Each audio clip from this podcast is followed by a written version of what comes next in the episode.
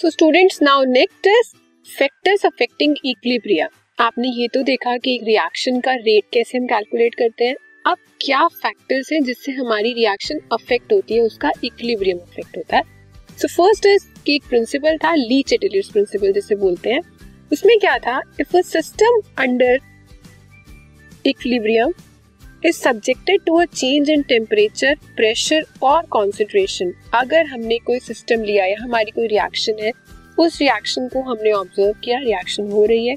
हमने उसके टेम्परेचर में प्रेशर में या कॉन्सेंट्रेशन में कुछ भी चेंज किया then the equilibrium shift in such a manner so as to reduce or to counteract the effect of change तो जो इक्विलिब्रियम है हमारी रिएक्शन का, वो इस तरह से शिफ्ट होगा एक बैलेंस होता है एलएचएस और आरएचएस हमेशा इक्वल होना चाहिए। अगर कहीं पर कुछ भी हो रहा है, कोई डिस्टर्बेंस आ रही है तो जो हमारा रिएक्शन का इक्विलिब्रियम है, वो उस जगह पर होगा शिफ्ट जैसे उसके अफेक्ट को वो नलीफाई कर सके। मतलब वो न्यूट्रलाइज हो जाए, उसे ओवर एक्ट कर ले, उसे कम्पीट कर ले। क्यों? क्योंकि अगर आपकी एक रिएक्शन चल रही है सपोज़ आपने टेम्परेचर ज़्यादा कर दिया और जो अब आपका प्रोडक्ट है प्रोडक्ट बहुत कम बनना स्टार्ट हो गया प्रोडक्ट कम बन रहा है दैट मीन्स कि आपका रिएक्टेंट बहुत कम रिएक्ट कर रहा है। तभी प्रोडक्ट कम बन रहा है तो क्या होगा? जो आपका इक्विलिब्रियम है, वो बैकवर्ड डायरेक्शन में शिफ्ट होना स्टार्ट हो जाएगा। सो so दैट कि आपके रिएक्टेंट्स ज़्यादा रिएक्ट करें और प्रोडक्ट की फॉर्मेशन ज़्यादा।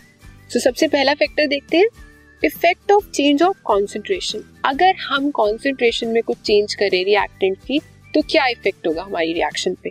When the concentration of any reactants or products in a reaction at equilibrium is changed, जब हमारी रिएक्शन का इक्विलिब्रियम अटेन हो गया और उस टाइम पर हमने कॉन्सेंट्रेशन चेंज कर दी किसकी? या तो रिएक्टेंट की या प्रोडक्ट की।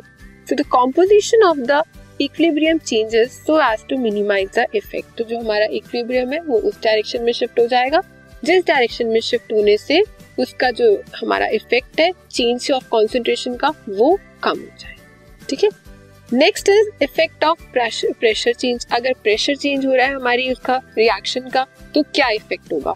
If the number of moles of gaseous reactants and the products are equal अब एक रिएक्शन है, उसमें नंबर ऑफ़ मोल्स है रिएक्टेंट की और प्रोडक्ट अगर वो दोनों नंबर ऑफ़ मोल गैस के इक्वल है there is no effect on the pressure तब कोई भी इफ़ेक्ट नहीं आएगा प्रेशर पे। क्यों? क्योंकि वो इक्विलिब्रियम की स्टेज है। नंबर ऑफ़ मोल्स रिएक्टेंट के भी सेम है और प्रोडक्ट के भी सेम है.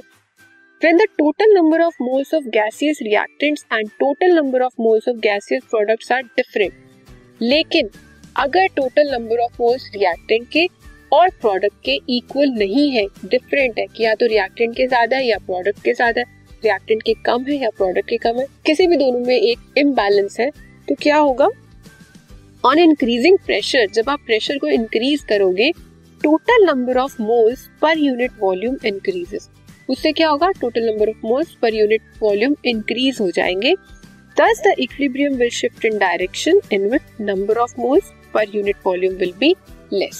आपने प्रेशर बढ़ा दिया। जब प्रेशर बढ़ाया तो किसी एक साइड पे या तो प्रोडक्ट के या रिएक्टेंट के नंबर ऑफ़ मोल्स बढ़ जाएँगे। उस टाइम पर जो रिएक्शन का इक्विलिब्रियम है, वो कहाँ शिफ्ट होगा? जहाँ पर नंबर ऑफ़ मोल लेस है। सपोज़ आपने रिएक्शन चल रही थी आपकी रिएक्शन का आपने प्रेशर इंक्रीज करा। प्रेशर इंक्रीज करने से आपके प्रोडक्ट के नंबर ऑफ़ मोल्स बढ़ गए। प्रोडक्ट के बढ़ गए तो रिएक्टेंट के कम हो गए। तो इक्विलिब्रियम कौन सी डायरेक्शन में शिफ्ट हो जाएगा? बैकवर्ड डायरेक्शन में। क्यों? क्योंकि वहाँ पर रिएक्टेंट के number of moles come. If the total number of moles of product are more than the total number of moles of reactants, low pressure will favor forward reaction.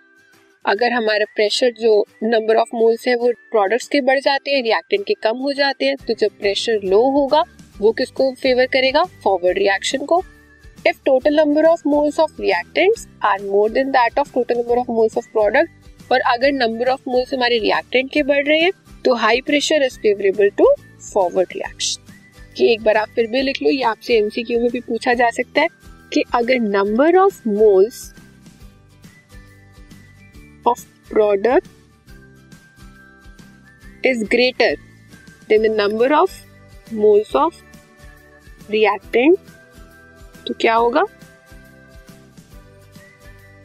यहीं पे था ना फ़र्स्ट में, अगर आपका नंबर ऑफ़ मोल्स प्रोडक्ट के increase हो रहे हैं रिएक्टेंट से तो low pressure will favour forward reaction तो लो प्रेशर है, वो फॉरवर्ड रिएक्शन को फेवर करेगा। और अगर number of moles of reactant is greater than number of moles of product तब कौन से प्रेशर को फेवर करेगा? हाई प्रेशर हमारी फॉरवर्ड रिएक्शन को ठीक है? तो ये हमारे कुछ फैक्टर्स हैं जो अफेक्ट कर